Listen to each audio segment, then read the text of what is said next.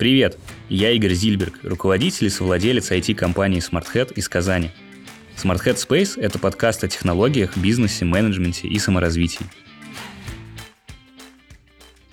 Есть исследование, согласно которому с э, синдромом самозванца хотя бы раз в жизни сталкивается порядка 70% людей. И мы сегодня решили поговорить с нашим гостем Екатериной Ржавиной об этом синдроме, о том, что с ним делать, что это такое, какие переживания могут указывать на этот синдром и так далее. И сегодня в выпуске мне поможет моя соведущая Айгуль. Всем привет. Привет. А Екатерина, коммерческий директор в технологической компании Мэрилин, гештальт-терапевт, ведет частную практику и является автором канала «Эффект бабочки» в Телеграме. Всем привет. Привет, Катя. Слушай, давай начнем а, с простых каких-то банальных азов. Вообще, вот что такое синдром самозванца, что под этими двумя словами обычно подразумевают простые люди? Давай так, с простого прям и начнем. Тема синдрома самозванца очень популярная. Много сейчас про нее говорят, много про нее пишут. В общем, она сейчас на подъеме. И очень часто я сталкиваюсь с тем, что в а, понятие синдром самозванца люди вкладывают то, что на самом деле этим понятием не является. Потому что есть какое-то такое обывательское представление о том, что такое синдром самозванца, и синдром в той форме, в котором его описали изначально исследователи. Вот такой маленький тест я вам предлагаю. Вот вы слышали, сталкивались э, точно с понятием синдром самозванца. Вот что это такое? Как вы это понимаете и как вы это слышали от, э, не знаю, коллег, от других людей? Мне кажется, что это такое ощущение, когда кажется, что там я ни в чем не разбираюсь, о чем чем занимаюсь или о чем пытаюсь рассказать, например. Да, то есть ты чувствуешь свою некомпетентность, тебе кажется, что твой прошлый опыт не является классным, и в целом у тебя нет успехов, и третий фактор в том, что ты боишься, что другие люди узнают о том, что ты тупой, некомпетентный, что ты не являешься классным специалистом и узнают о твоих ошибках. Отлично, но вы на самом деле продвинутые в этом плане пользователи. На самом деле вы описали как раз то, как большинство людей воспринимает синдром самозванца. Что мне кажется, что я, ну, в общем-то, как-то недостаточно хорош, я в себе сомневаюсь, недостаточный профессионал и так далее. Хотя изначально в синдром самозванца вкладывалось комплекс реакций, который состоит из нескольких элементов. То есть первое, что человек не способен признать свои успехи себе, они являются следствием случайности, какого-то совпадений, каких-то внешних обстоятельств, но точно не усилий человека, точно не его компетенции, не его характеристик. И нету ничего такого, что могло бы доказать человеку обратное что что бы ни происходило, это лишь подтверждает его убежденность в том, что он некомпетентен, это не его заслуга. И так как он так про себя считает, у него происходит следующая реакция следствия о том, что он очень боится разоблачения. В том, что все люди узнают, что на самом деле он никчемный, он э, отстойно отстоен, вообще ничего не понимает в своей области. И очень сильно переживает за то, что сейчас вот это вскроется, и люди поймут, кто он на самом деле. На самом деле он ничто, но или не способный к достижению вот результатов. И именно такая конструкция является, ну, в понимании таком э, исследовательском, да, который описали синдром самозванца. То есть не просто сомнение в человеке, а достаточно я хороший или нет, не просто его отрицание там каких-то заслуг, да, или там есть люди, мы все наверняка сталкивались с людьми, которые тяжело переваривают комплименты. Да, и вот это все не является синдромом самозванца, хотя часто людьми называется, и синдром самозванца только вот такая комплексная реакция. Но на самом деле, что еще здесь важно? Сам по себе синдром самозванца — это не диагноз, это не черта характера, это не какой-то синдром в понимании медицинском, да? Это на самом деле реакция. Просто реакция на жизненные обстоятельства, ну, которые вызывают определенные переживания, такой паттерн поведения. Он возникает абсолютно по разным причинам, его возник... Э, запускают абсолютно разные механизмы. Я предлагаю сегодня как раз обсудить вот э, все вот э, разные вариации вокруг, что может это как раз-таки побуждать такие переживания. И иногда он бывает патологическим, но абсолютно не всегда. Потому что правильно, вот, Игорь, как ты сказал, да, что огромное количество людей сталкиваются с синдромом самозванца, и очень часто это абсолютно норма. Ну, это нормальный, ну, как бы дискомфорт, мы все сталкиваемся с какими-то разными переживаниями в течение жизни, не все они обязательно радужные и воздушные, это, ну, как бы такая нормальная наша человеческая реакция.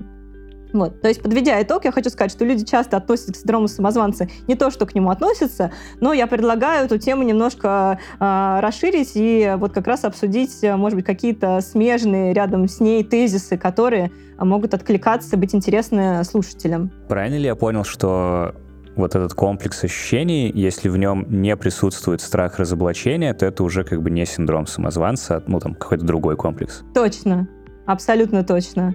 И более того, человек может ну, какие-то кусочки от, этого, от этой реакции на себе славливать и испытывать, а, в каких-то моментах бояться разоблачения, в каких-то моментах бояться, что он достаточно компетентен или считать, что это случайность и так далее. Ну, то есть в разных ситуациях может все эти реакции испытывать, но это абсолютно не означает, что это все вместе вот такой синдром самозванца. Ну, просто вот реакции на разные события. Ну, а можно ли сказать, что э, если вот этой реакции, ну, точнее, вот этого страха разоблачения нет, то это, там, условно, здоровое сомнение в себе, да, которое, там, ну, у кого-то больше, у кого-то меньше, но так или иначе помогает нам, там, развиваться.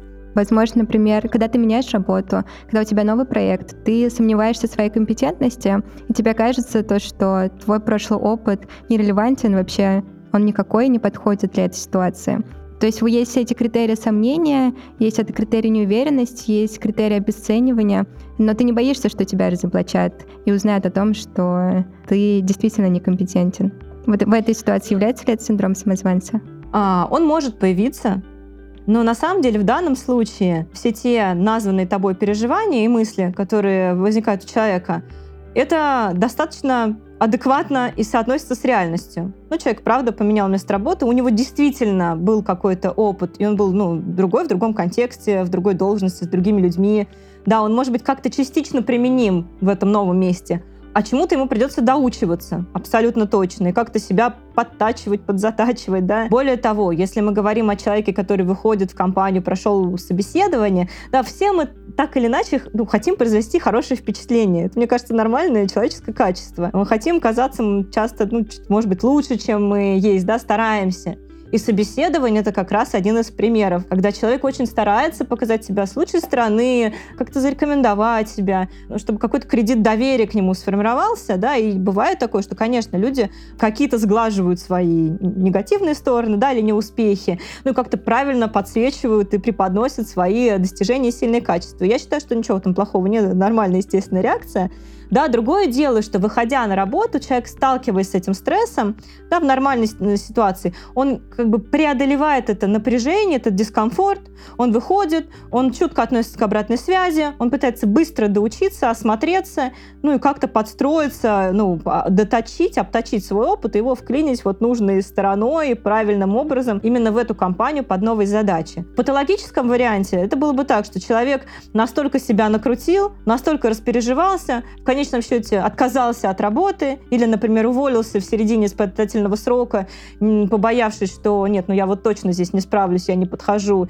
И все наверняка думают, что я вообще э, какой-то абсолютно непрофессиональный человек. Я пошел сам. И вот это было бы тогда патологическим вариантом, да, и вот этого синдрома самозванца. То есть я думаю, что он возможен, конечно, но вот эта степень реакции и поведения, она характеризует какую-то, ну, функционального человека или нет. Что способствует появлению вот этого страха? Ну, то есть, да, мы в себе сомневаемся, но почему-то иногда мы просто сомневаемся, а иногда мы там боимся разоблачения. Что нас заставляет вот переходить через эту грань? Это отличный вопрос. Да. Я только здесь хочу уточнить, о каком страхе ты говоришь. И это, мне кажется, очень любопытный момент, потому что страхов целый ворох. Вот страх разоблачения именно, да, который свойственен для синдрома самозванца. Страх разоблачения. Хорошо, то есть человек что-то приукрасил, например, да, где-то о себе, или, может быть, сказал того, что нет на самом деле. Или подумал, что он приукрасил, может быть. Или, может быть, он даже подумал, что он приукрасил, а он на самом деле не приукрасил. Но здесь такой момент еще в данной ситуации любопытный, на который, мне кажется, интересно посмотреть. Это ответственность. То есть человек в данном случае да, на себя переваливает слишком много ответственности, например, касательно решения выхода на работу.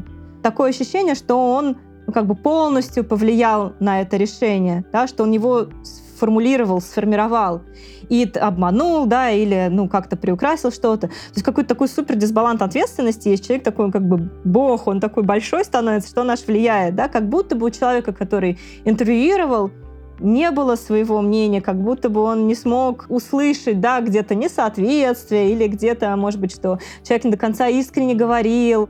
И мне кажется, вот это тоже такой любопытный момент, такой феномен, скажем так, который здесь обнажается. То есть причиной возникновения этого страха может быть завышенное чувство собственной важности? Это может быть завышенное чувство собственной важности. Это может быть страх того, что когда разоблачат, что-то будет. Опять же таки, да, как я спросила тебя, про, про какой страх мы говорим? То, что под страхом разоблачения куча всего. Там может быть страх отвержения. Как только узнают, что он не такой, то от него откажется, никто не, ним, не захочет с ним иметь дело. Такой тоже может быть вариант. Или что его оценят негативно. И это тоже может быть очень большим страхом. Ну, в общем, здесь на самом деле большой, большой вариант. То есть если мы рассматриваем какого-то одного конкретного человека, у него будет какой-то свой вот уникальный синдром самозванца. Как-то он по-своему его будет внутри там выстраивать, свои будут движущие силы и стоперы, и немножко по разным причинам. Получается, что нету способа как-то однозначно там, понять, что вот я, если я испытываю такой-то набор симптомов, то значит со мной что-то не так вот в этом месте, и там надо починить, да, то есть надо, надо идти э, к психотерапевту. Я здесь и да, и нет отвечаю, да, с одной стороны, ты абсолютно прав, что как только я замечаю какую-то, ну, набор у себя реакций, да, условно говоря, симптомов, и если они мне мешают жить, то дальше, наверное, с этим можно что-то делать. Да, мы, может, мы про это тоже поговорим. Можно что-то делать в двух да, направлениях. Можно самому делать, можно прийти к специалисту, как кто-то, кто поможет с этим что-то сделать. Но мне кажется, понимаешь, что сама задача определить или нет синдром самозванца она в данном случае является каким-то немножко сдвинутым фокусом. То есть это как будто бы она звучит так, я хочу поставить диагноз, и это мне даст какое-то успокоение. Хотя на самом деле никакого успокоения это не даст. Именно поэтому я не очень люблю саму вот эту вот конструкцию, да, есть такое вот, не то что не направление, а тенденция в популярной психологии заворачивать в некоторые, я не знаю, коробочки, брендировать какие-то разные вещи, и вот их как-то популяризировать так, чтобы люди, а, о, это синдром самозванца, о, это тема про границы, о, это там токсичность, личность. О, ну то есть какие-то такие вот завернутые конструкты, ярлыки которые такие. немножко ярлыки, да. И в этом есть риск уйти в сторону ярлыка, но уйти от как бы сути. И поэтому я вот здесь небольшой сторонник того, чтобы фокусироваться именно на том, чтобы а вот у меня синдром самозванца или нет, а вот он патологический или не патологический, а вот какой он, а он вот точно синдром и точно. Мне кажется, сдвигаться надо из этой точки в сторону. А подскажи, пожалуйста, правильно ли я понимаю, что самозванцы и самозванки не могут объективно оценивать себя и не могут оценить свои успехи, не могут оценить свой опыт. Ты знаешь, какая там особенность? Это парадоксальная абсолютно внутренняя феноменология у человека, потому что сам по себе феномен самозванства, да, изначально это понятие называлось как феномен самозванца даже, не синдром, а феномен самозванца, он ведь появляется у людей, которые реально что-то достигают. То есть у людей, которые чего-то уже достигли, у них есть какие-то успехи, и вот они считают себя при этом, что это как-то вот там незаслуженно, да, не из-за них, случайность и так далее. Но на самом деле, если копаться глубоко, да, то внутри себя человек где-то очень глубоко на самом деле знает, что он окей. На самом деле он знает, что он может он ну, делает поэтому. Потому что если бы человек на 100% был уверен, что он не может, он бесполезный, он неспособный и так далее, он бы не делал. А самозванцы, они все равно делают. У них есть прокрастинация, либо есть а, много так называемого overdoing, то есть чрезмерное делание. Но все равно они знают, что они могут дойти до конца, они могут это сделать, эту задачку, это достижение получить. И это на самом деле конфликт какой-то вот такой очень сильный глубинный конфликт, где внутри себя где-то человек знает, что он может, а с другой стороны не может. То есть это какое-то вот такое борьба внутренних сил. Поэтому я не могу сказать, что именно эти люди не способны себя оценивать адекватно. Они способны себя оценивать, но эта оценка, она меняется, и она даже внутри себя человек до конца не может определиться. Это какая-то конфликтующий внутренний диалог касательно того, а я ну, вообще могу ли я, могу ли я вообще, что я, кто я. То есть мы можем говорить о том, что эти люди не тотально не уверены в себе, что они мечутся между тем, что я классный, и тем, что я ничтожество. И есть такое метание постоянное. Да, это действительно так. Это не про то, что у человека абсолютно нет уверенности в себе, иначе бы он просто бы не брался за задачи, не делал, сидел бы и вообще бы даже не пытался. А на качество жизни это, собственно, влияет вот само наличие конфликта, которое, ну, отнимает какую-то энергию, да, там, отвлекает, или нет? Или, или дело не, не в самом по себе наличии конфликта внутреннем, а именно вот в каком-то переживании определенном, связанном с этим синдромом? Ты знаешь, я думаю, что весь дискомфорт, который человек испытывает, да, заключается так, вот есть так называемый цикл самозванца, как вот что происходит с человеком, как только у него появляется какая-то задача. Вот у него появляется какая-то задача или идея, да, что-то нужно достичь, какое-то достижение. Он берется за это, но у него возникает очень сильная тревога на тему того, что он ну, сможет ли, вообще замахнулся ли он туда э, или нет. Там разные могут быть внутренний диалог. Просто у него поднимается тревога, которую он глушит двумя способами. Либо он избыточно готовится, очень-очень много делает, чтобы вот прям очень много, с излишком. Либо он прокрастинирует, прокрастинирует, прокрастинирует, и в тот момент, когда уже нельзя больше прокрастинировать, он все-таки делает в последний момент. Но облегчение после того, как он делает, оно очень краткосрочное. Потому что он получает обратную связь позитивную. И что он с ней делает? Он ей не верит. Он считает, что это не он, это случайность. Либо, если он делал очень много избыточно, он скажет, конечно, конечно, я это получил, но только потому, что я так много вложил сил. Вот другим людям, они могут это сделать вот просто легко, да, вот э, по щелчку пальца за один день. А мне надо было два месяца готовиться. Поэтому я здесь тоже, я недостойный. Я самозванец, потому что так нормальный человек сделает быстро, а мне надо очень много делать. Это парадоксально. В любом случае в минус будет перевернуто это достижение. И он его не возьмет. И дальше он не возьмет это, снова этот цикл зацикливается. Происходит, новая задача падает, или новая идея что-то сделать. И по кругу это пускается. То есть на самом деле, да, само по себе неудобство в связи с синдромом самозванца связано с а, перегруженностью очень сильной, да, потому что человек очень много делает. Либо вот с этим чувством какого-то мошенничества, от которого он страдает, да, вот эта вот неудовлетворенность, неспособность взять. То есть это как вода сквозь песок уходит. Его сколько ни корми похвалой, благодарностями, признанием, комплиментами, оно сразу же мгновенно исчезает, оно никак не оседает внутри, и снова пустота вот это приносит самое большое э, дискомфорт, да, в таком патологическом варианте синдрома самозванца. А ты сталкиваешься с э, такими симптомами? У себя? Да.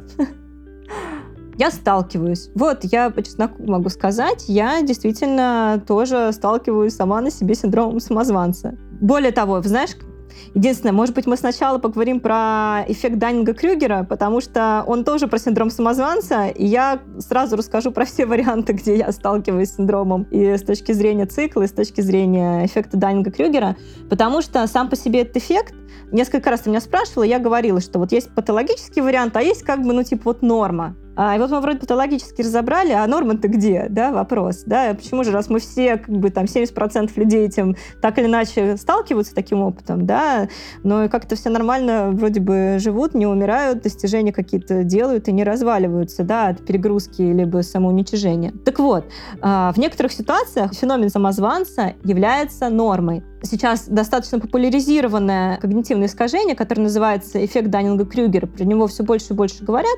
Это такой изученный феномен, феномен о зависимости оценки человека своих компетенций в соответствии с реальным уровнем этих компетенций. То есть, да, есть реальный уровень компетенции, есть то, как человек себя оценивает, и вот некоторый дисбаланс сил.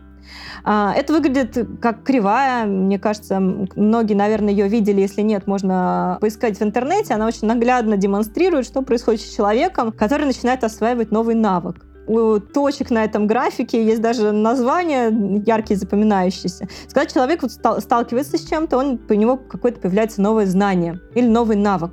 Он чуть-чуть немножко научился, да, что я, как это называю, шагнул от нуля до единицы. Для него это невероятный прогресс, просто вообще не было ничего, стало вот уже какое-то умение, либо знание какое-то у него появилось. И он внутри себя попадает в такую ловушку, да, вот этого когнитивного искажения, и в этом месте, в этой точке, он оценивает свои навыки намного выше, чем они реальный уровень имеют. Это так называемый пик тупости. Ну, то есть человек не обладает практически экспертизой, но он очень уверен в себе. Это связано с тем, что он не осознает масштаб знания, он э, не столкнулся со всеми сложностями, которые возникают в процессе. Вот он только познакомился, очаровался, он как бы в восторге абсолютно, уверен, что он классный. Мне кажется, мы все часто сталкиваемся с такими людьми в разных контекстах, и, не знаю, таксисты, которые знают, как управлять страной, сотрудники, которые только вышли, которые знают, как руководителю нужно руководить компанией, бизнесом, рулить. Ну, в общем, много, да, таких. Э, я думаю, наверняка вы тоже сталкивались. Ведь э, так, нет, вы, вы киваете, мне я, кажется, Я так что... музыке начинал учиться, и тоже такой думаю, о, я купил свой первый там инструмент, теперь я знаю и могу все. Вот, а потом э, послушал, что получается, и понял, что нет. У меня у самой было такое. А, я раньше училась на юридическом факультете и занималась правом войны, потом ушла в другую отрасль и начала организовывать мероприятия. И в первый год я думала, то, что вау, я организатор от Бога. И вообще я супер талантливая. Но потом я столкнулась с реальностью и узнала действительно о своих способностях и о том, где мне нужно дальше прокачиваться. Мне кажется, еще с точки зрения, не знаю, эволюции или психологии, а, вот этот момент, когда мы очарованы, восторжены и считаем, что мы классные, он очень важен в освоении навыка, потому что, мне кажется, если бы его не было, человек просто бы не продолжал. То есть не было бы сил, чтобы, ну, как бы запало заряда, чтобы дальше продолжить. Это как влюбленность, наверное, да? Да, да, абсолютно точно. Ну, то есть это какой-то некоторый такой кредит наперед, Потому что как только человек чуть-чуть что-то продолжает пробовать, пробовать, пробовать, он резко проваливается в такую долину, яму отчаяния.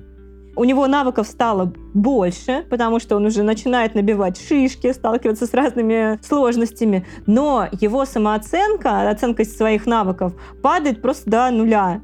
Он считает, что он вообще не способен, и зря он вообще за это взялся, и никогда у него ничего не получится и каким он был наивным и зеленым, когда полагал, что он все знает, да, потому что на самом деле он вообще ничего не знает. Человек, в общем, разочаровывается и такой лежит в, этой, в этом яме отчаяния, пытаясь там что-то делать, но абсолютно без былого запала касательно себя, касательно этого нового навыка, да, или интереса. Вот. Здесь, может быть, кстати, разные варианты. Он может разочароваться, сделать вывод, например, просто с ними что-то не так. С другими что я окей, с другими не так. Ну, например, я не знаю, человек начал вести канал в Телеграме, у него не получилось, никто не подписывается, он не знает, как набирать подписчиков. Он думает, не, ну просто Телеграм это для каких-то вот э, таких не очень далеких людей, вот, поэтому я тоже уйду из Телеграма. Они это не понимают не по мне. просто. Да, мне эта площадка не, ее для меня недостаточно. Мне нужно самовыражение в другом каком-то поле. Вот. Либо он может сделать другой вывод. Да, я абсолютное ничтожество, я ничего не могу, Телеграм нормально, окей, но я вот точно руки не с того места, все. И здесь такой момент, да, если человек продолжает, если он как-то сможет себя протащить через вот этот сложный этап, то дальше у него постепенно, очень постепенно начинает укрепляться вот эта его уверенность, его оценка своей компетентности, и он начинает, ну, потихонечку, потихонечку набирать вот этот вот свой багаж, да, себе, фундамент выстраивать. И потом, спустя какое-то долгое время, он попадает в так называемую долину мудрости, где у него есть э, знание, что он достаточно хорош, есть понимание его ограничений и его дефицитов каких-то, да, чего он там не сможет точно сделать, что он точно сможет. И при этом любопытно, что чаще всего этот, ну, его оценка своих компетенций в этот момент, да, в момент уже экспертности, все равно ниже, чем на пике тупости. То есть это э, удивительный парадокс. Вот, поэтому здесь на самом деле есть хорошая новость, что если человек на себе славливает синдром самозванца, скорее всего, он уже продвинулся в своем навыке изучения чего-то. Но если он считает себя, конечно, полным ничтожеством, то, скорее всего, он продвинулся все-таки не очень далеко, и он, скорее всего, вот провалился как раз вот в эту э, долину отчаяния, и впереди его ждет э, долгий путь. Вот, но он не новичок, хотя и в начале пути. Где вообще это проходит грань? Как понять, классный специалист или ты не классный специалист? Как понять, э, это начальный синдром самозванца или же он перетек уже в тот синдром, который мне или кому-то другому сложно переживать? Где проходит эта грань? Мне кажется, что грань проводит каждый сам для себя. Ну вот мы можем взять, например, пример наш с вами, да, мы все, мы все с вами что-то создаем. У меня есть там канал в Телеграме, да, у вас есть канал, подкаст, Игорь вообще бизнесом э, рулит. То есть э, много такого, что мы делаем, достигая определенных успехов, да, и сталкиваясь с определенными сложностями. Вот мне любопытно, а вы сами, например, для себя, где проводите вот эту грань? Я достаточно, я уже могу э, вот это вот делать? Или нет, пора мне полежать, пойти и подумать о своей жизни? Интересный вопрос. Но, наверное, я в процессе рефлексии какой-то, да, ну, то есть я там задаю себе тоже вопрос, ну, там, почему я чувствую себя так, как я себя чувствую, да, что к этому приводит, почему какие-то я там славлю ощущения, которые мне, может быть, не очень приятны. Я, наверное, границу провожу там, где вот эти ощущения начинают мешать мне действовать. То есть, если эти ощущения как-то меня парализуют, например, да, ну, то есть я вот в какую-то фрустрацию впадаю, и все, вот я думаю только о том, что что-то у меня не получается, или я что-то там, не знаю, делаю неправильно, или о чем-то подобном, но при этом я не борюсь с этим, ну, то есть я как-то, не знаю, не иду учиться, или там экспериментировать, или просто, не знаю, там с закрытыми глазами шагаю, думаю, ладно, что-нибудь сделаю, посмотрим, что получится, то, наверное, это уже что-то ну, не очень нормально, и надо как-то из этого выходить. Там, не знаю, отдохнуть, как-то развеяться, расслабиться, отвлечься, может, на какое-то другое занятие, позаниматься каким-то более там приятным делом, которое, ну, лучше получается, и можно какой-то получить фидбэк там, да, позитивный, или самому себя поддержать, и потом вернуться там немножко более подзаряженным к этой какой-то проблемной области. Если я переживаю, но ну, там, попереживал, не знаю, перед сном, да, но на следующий день пришел на работу, как бы сел решать эту проблему, то, в принципе, это, наверное, нормально. Мне в целом сложно себя считать достаточно хорошей. У меня есть две крайности. Либо я классная, либо же я ничтожная.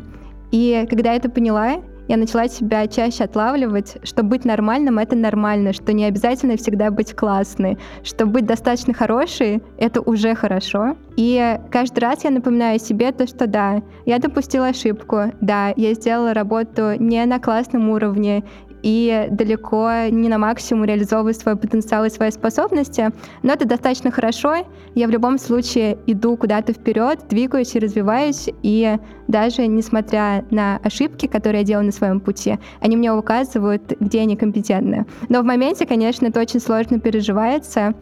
И здесь тоже тот момент, что я стараюсь отдыхать, переключаться на что-то другое и не переламывать, и не думать всегда об одном и том же, не мусолить эту тему. Когда я понимаю, что я слишком сильно мусолю одну тему, я просто беру листок бумаги, ставлю таймер, либо без таймера, и пишу все, что мне приходит в голову. Это фрирайтинг, так называемый. И просто меня отпускает в какой-то момент. Я пишу, пишу до того момента, пока меня не отпустят. в какой-то момент я устаю писать, я понимаю то, что я устала писать, и я отпустила это.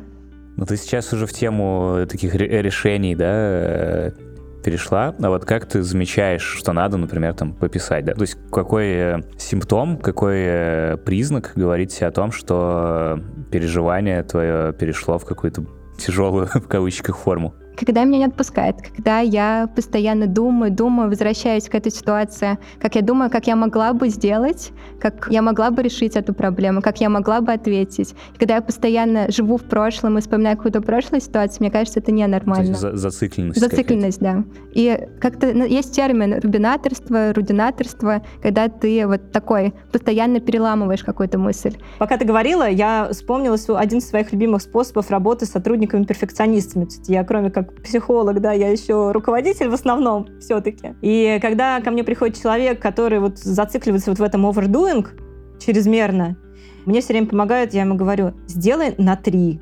Вот я понимаю, что тебе э, это сейчас может слом мозга, не на отлично, сделай на троечку подготовь на троечку, и этого будет достаточно. Часто это, конечно, прям поворачивает человеку мозг, такой, что, а что так можно было? Ладно, окей. Я говорю, я на себя беру ответственность, я как руководитель сама тебя прошу, вот достаточно сделать на троечку, больше не надо, не надо упарываться. И то, что ты как раз э, сказала, это действительно классный такой способ внутри себя отлавливать перекос вот из этих качелей сильных, да, когда мы из одного полюса резко переходим в другой, без промежуточных точек, и нас туда-сюда мотает. Да, я то классный, такая грандиозность, да, то я ничтожный. И вот это вот постоянное мотание без задержки по центру и способность себя удержать в процессе, да, пока поезд едет с точки А в точку Б, промежуточный пункт, поставить и сказать, окей, здесь нормально, мне нормально быть окей. Самое любопытное, что вы оба назвали разные стратегии, но они все базируются на вот этом таком фундаментальном подходе про самоанализ и такую осознанность. Когда я замечаю, что я, что со мной что-то происходит ли у меня, какие-то мысли, которые меня высасывают просто, да, уже несколько дней прошло, я уже измотан. В этот момент я что-то начинаю делать. Это абсолютно прекрасная стратегия саморегуляции. Она прекрасно работает, потому что работает, окей, не, не трожь, не надо ломать, пускай работает, оставь. Это, это хорошо и прекрасно. Но вот я до терапии не понимала, что у меня есть проблемы. Я не понимала, э, мне казалось это нормальным. Либо я классная, либо я не классная, либо я ничтожная. И я не считала этой проблемой, наоборот, стремилась всегда быть классной. Но во время терапии ко мне пришло осознание, что быть нормальной и быть достаточно хорошей — это такое есть состояние, и ты можешь позволить себе быть такой это тоже очень сложно самому себе понять и самому дать себе оценку, что где-то у тебя есть очень сильный перекос, особенно когда ты с этим живешь всю свою жизнь, и ты привык к самому себе, к своему поведению. Потому что мы как раз-таки в этот момент говорим, если мы вскользь касаемся темы самооценки, так или иначе, да, то как раз-таки важная правильная формулировка не в том, чтобы говорить о высокой самооценке, да, а говорить и иметь здоровую самооценку. И здоровая самооценка, в отличие от абстрактно высокой, она базируется на знании и понимании своих сильных сторон и слабых сторон.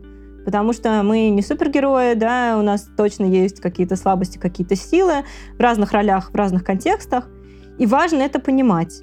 А еще один способ, который у меня мысль возникла после того, как а, Игорь поделился своей стратегией, мне кажется, здесь еще очень важно проверять свое мнение об других. Ну, то есть получать обратную связь и ее, ну, как-то все-таки учитывать, да, я, конечно, говорю не о том, чтобы только полагаться, да, на 100% на мнение других людей, но, тем не менее, если какие-то люди говорят, что очень важно, что ты это делаешь, классно, продолжай, да, не важно, подкаст, э, канал в Телеграме, что-то, да, какая-то созидательная деятельность. Есть люди, которые говорят, слушай, здорово, мне это надо, мне интересно, я это слушаю, пожалуйста, продолжай делать, то здесь какая-то такой слом реальности, да, если человек в этот момент говорит, нет, это все ерунда, они говорят, говорят, они меня, не знаю, обманывают, например, они хотят меня утешить, все равно это все тленно, я все равно ничтожество.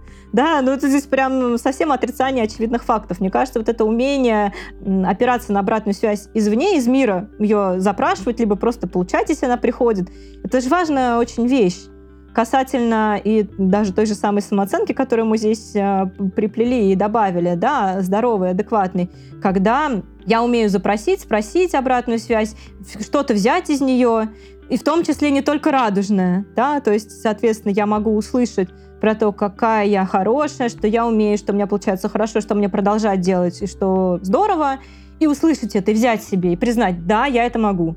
Да, вот точно, вот это я смогла. И услышать другую часть, что вот надо добавить, желательно поправить, где-то там поменять формат или своими формулировками поработать, ну, в зависимости, да, от области знаний, да, о которой мы говорим. И это тоже важный момент. То есть не рассыпаться, когда тебе дали обратную связь какую-то, такую конструктивную, да, про изменения. Не сказать, что я теперь ничтожество, а уметь сохранить и то, что есть хорошее, и то, что нужно поправить. Мне еще помогает один инструмент — это отделение себя и своих поступков. Когда я понимаю, что я совершила какой-то провал, что это является моим поступком, да, это мое действие, да, но это не значит, что я в целом провальный человек. Это не значит, что в целом я плохая. Это обычно сложно, потому что ты результаты своей работы, ну, я результаты своей работы всегда ассоциирую сильно с собой, и то, что я делаю, мне нужно, чтобы я делала хорошо, поскольку это же я делаю, это же я сама. Оно иногда помогает, когда ты просто себя отлавливаешь и начинаешь понимать, что это только твои действия, они не всегда полностью говорят о тебе, и все мы ошибаемся. И это очень здорово, это продвинутый уровень. Есть еще одна ступенька, еще супер продвинутого уровня, которая обычно взрывает мозг людям, когда стоит себе признаться в том, что я — это не мои мысли. Но это вообще взрыв мозга. Бывает достаточно сложно себе признаться в том, что мои мысли автоматические ли или просто возникающие реплики внутри, они тоже могут быть э, абсолютно не моими, например, не конструктивными, они меня не характеризуют, и если я это подумала, это не значит, что я такой. Опять же таки, да, если человек думает, что я, не знаю, там, неудачник, то это не значит, что на самом деле такой.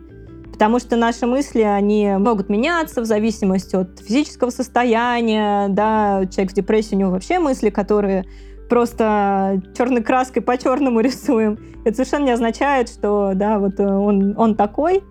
Это тоже такой способ работы с собой, да, когда я сама отлавливаю свои мысли, говорю, ага, так, это что за мысль? Так, это убираем, форматируем, ну, как-то модифицируем ее. Дорогие друзья, спасибо, что слушаете нас. Но, к сожалению, у нас возникла техническая неполадка, и дальнейшая аудиозапись Кати будет в несколько худшем качестве. Я надеюсь, это не сильно помешает вам в прослушивании и в том, чтобы забрать из этого подкаста какие-то полезные для себя смыслы. Еще раз прошу прощения. Спасибо, что с нами. Я сейчас, конечно, уйду прям совсем в темный лес. Почему-то захотелось об этом обмолвиться, что, ну, есть же теория, что человек, в принципе, не обладает собственной волей. И как бы все, все, что мы думаем, делаем и вообще из себя представляем, является совокупностью из чего-то предопределенного, там, нашими родителями, обстоятельствами, да, там, средой, в которой мы были зачаты, выросли, там, были воспитаны, и каким-то количеством случайных э, импульсов, возникающих в результате распада радиоактивных частиц там в мозге. И получается, что ну, отвечая на вопрос, а кто я тогда, да, то есть я, ну, в принципе, как бы не какая-то самостоятельная сущность, да, то есть я просто комбинация вот этих внешних воздействий, случайных факторов, мыслей, поступков, вообще всего, всего э, к чему я имею какую-то причастность и следствием чего я являюсь или причиной чего я являюсь. Э, но при этом я не являюсь чем-то из этого конкретным, определенным и там, ну, единственным. Да? Вот просто что-то такая мысль в голову пришла. Ты знаешь, я бы точно не стала бы здесь спорить, потому что я согласна тем, что свобода воли — это такой какой-то конструкт несуществующий. Да, мы очень детерминированы, наши выборы детерминированы абсолютно точно. Единственное, что я могу сказать, что, наверное, все-таки кто я, да, а это не абсолютно случайность, ну, набор каких-то, да, факторов, а все-таки это еще результат опыта, который мы получаем. А опыт все-таки мы его сами проживаем. Это не, ну, внешние обстоятельства, хотя и внешние обстоятельства, безусловно, тоже, конечно, да, но есть какие-то события, в которые мы осознанно по своему желанию, да, либо стремлению тоже попадаем. Но наши желания и стремления ведь обусловлены. Обусловлены, да, это правда. Ну и получается, что как сам наш опыт, так и то, каким образом мы его проживаем, все обусловлено. Ну, сложно, конечно, каким-то сложным каскадом, да, там, причинных следствий, но тем не менее. Тоже я, на самом деле, чтобы поспорить, Пожалуй. в эту тему подумалось. Эта мысль успокаивает. А, С одной стороны. Да, наверное, мне вот как-то приятно думать о каких-то таких э, достаточно абстрактных и масштабных вещах, да, и как-то, может быть, в них растворять свою, да, вот понимание собственного «я». Это, наверное, какая-то форма эскапизма, может быть, даже.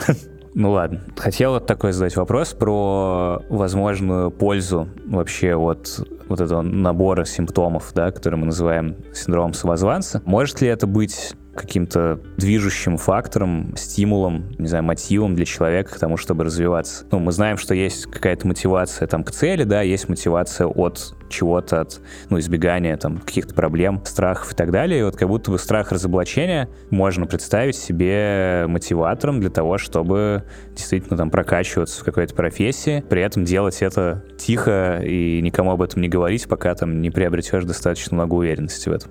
Я предлагаю переформулировать слово «пользу» в скорее выгоды, я бы вот так назвала, выгоды, которые человек получает от э, феномена или эффекта синдрома самозванца, который он себе славливает. И я предлагаю вместе на эту тему пофантазировать, потому что я не думаю, что здесь есть какой-то высеченный в камне список, да, но совершенно точно есть что-то, что, ну, какая-то выгода вторичная, которую человек получает проходя вот этот вот цикл самозванца. Игорь, ты как раз сказал, что это про ну, некоторые стремления, да, то есть что позволяет человеку куда-то ну, такой движок какой-то внутренний, который толкает человека к достижениям. Да, и еще мне кажется, что ну, тут я, конечно, может быть, где-то там специально подменяю понятие, но восприниматься поведение такого человека еще может как скромность.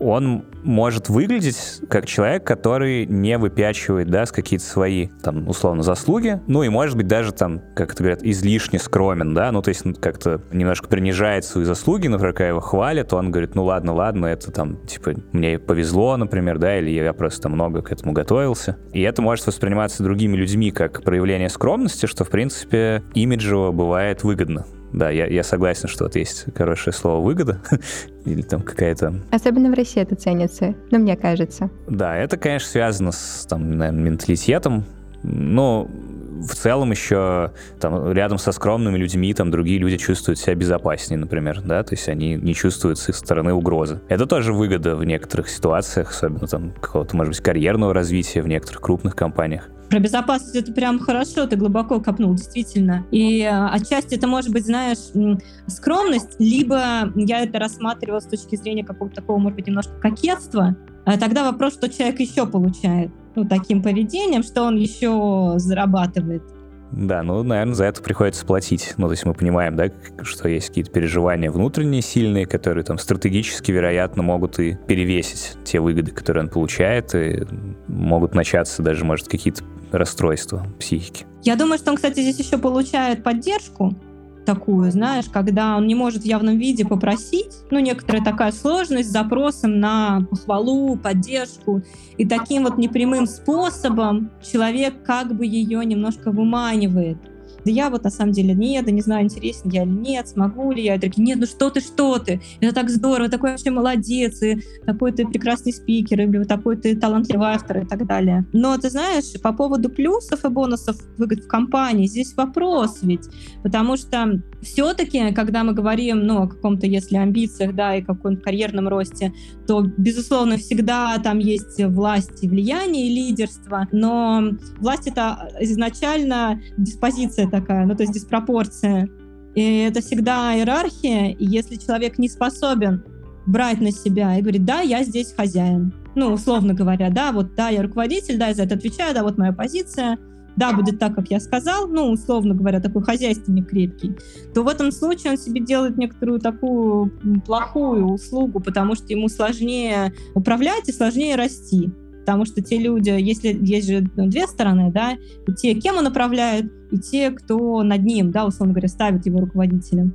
Ну, и тогда здесь всем должно быть комфортно. Те, кем управляют, должны знать, что вот есть человек со своим мнением, со своей позицией, он уверенный, он, если что, прикроет, и вообще он как бы ну, опору умеет, он такой, ну, как бы со стержнем. Да, а те, кто сверху, должны знать, что если я доверю вот это хозяйство вот этому человеку, что он как бы не разбегутся люди оттуда. Вот, поэтому здесь такая тоже интересная вещь. Но возвращаясь к, к выгодам, все же, мне кажется, что еще что может быть здесь? Например, это может быть социально приемлемым оправданием своего бездействия. Когда мы говорим не в явном виде, да, что у человека правда синдром самозванца, потому что, честно говоря, никому не пожелала бы. Мне кажется, это достаточно выматывающая штука, это связано со страданиями все-таки, этот цикл самозванца. Я бы не стала говорить, что человек так вот делает, да, ради каких-то дешевых э, плюшек. Нет, но если мы говорим, что человек не страдает вот этим страхом разоблачения, уничижением сильным, но он просто так декларирует, что вот у меня синдром самозванца, поэтому я вот, не знаю, не делаю ничего, да, в какой-то области. Это может быть такое социально приемлемое оправдание бездействия ну, типа, модно, вот вроде синдром самозванца, вроде как все посочувствуют, и вроде как и не стыдно, что я просто поленился. А если мы будем рассматривать ситуацию, когда у человека реальный синдром самозванца, и этот синдром служит для него катализатором. Он начинает больше учиться, он начинает больше что-то смотреть и в таком в overdoing состоянии. И, возможно, благодаря этому синдрому он становится более успешным. Но, с другой стороны, Google проводил исследование, где выявил то, что люди лучше развиваются в комфортной и безопасной среде. Но, как правило, люди, которые добиваются какого-то большого успеха, они выходят за эту среду. И, возможно, у них тоже есть какие-то заскоки сильные, синдром самозванца, либо какие-то другие заскоки. Насколько это влияет на становление твоей успешности, на достижение успеха? Знаешь, мне кажется, это моя чисто теоретизирование, потому что я не, не знаю исследований, да, и мое некоторое предположение, фантазия на этот счет. И фантазирую, я бы сказала, что скорее, как мне кажется, это все-таки мешает человеку достигать успеха. Почему? По двум простым причинам, что он либо когда он перегружен и измотан, то на длинной дистанции в какой-то момент сломается и сойдет с нее. Потому что если он чрезмерно много делает да, в работе, то он в какой-то момент придет к выгоранию достаточно быстро и потребуется восстановление и так далее. То есть в любом случае это какой-то такой непрямой путь, когда человек просто спокойно встал на рельсы, монотонно идет к своей цели, да, не тратя свои ресурсы на чрезмерные сомнения, и не тратя свои ресурсы на ну, вот эту изматывающую прокрастинацию, либо изматывающую вот это чрезмерное делание. Не знаю, я думаю, что он, безусловно, здесь непонятно, где курица, где яйцо, да, потому что синдром самозванца, он как бы у, у людей с достижениями наблюдается все-таки, да, и даже там Эйнштейна говорят, э, один из популярных таких примеров, да, даже он страдал синдромом самозванца. Все-таки мы говорим о людях достигающих. Тут, тут непонятно, да, люди достигают из-за синдрома самозванца, либо синдром самозванца только у достигающих людей. Я, честно говоря, боюсь в этой рекурсии утонуть, бесконечный, поэтому вот здесь сложно сказать. Безусловно, человек инвестирует в образование, ну, то есть он как бы, когда сам в себе сомневается, да, скорее всего, ну, во, многих случаях, наверное, он больше инвестирует в свое образование, чтобы там доучиться, дотянуть, стать наконец-то таким, да, э, стать наконец-то окей. На, из выгод я бы еще, наверное, из такого, по своему мнению, последнего, да, у меня здесь закончились э, варианты. Последнее, мне кажется, это постараюсь объяснить. Это не очень простой конструкт, но я сейчас постараюсь простыми словами это объяснить. Что когда человек базово знает, что он не окей, ну, типа, я неудачник, ну, вот у него какой-то штамп есть, да, я вот недостаточный, то это такая достаточно стабильная картина мира. Ну, то есть это, безусловно, тяжелое переживание, но оно стабильно. Он как бы устойчив и знает, что, ну, я базово не ок.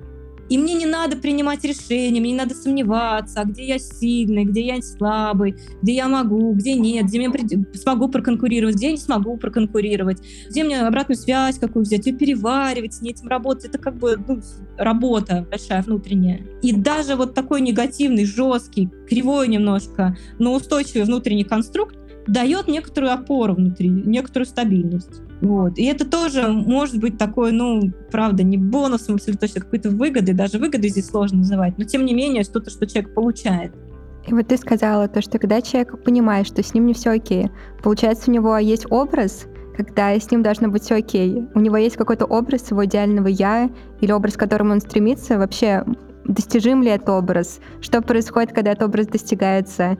Вообще, как, как соотносится это с, со, с образом, либо, возможно, он сравнит себя с другими людьми? Ты знаешь, вот этот образ и вот это вот движение к бесконечному идеальному образу, это же такая стратегия перфекционизма, да, такой механизм перфекционизма. А в чем здесь а, такая засада-то? Что человек, достигая какой-то планки, он незаметным образом ее сдвигает снова.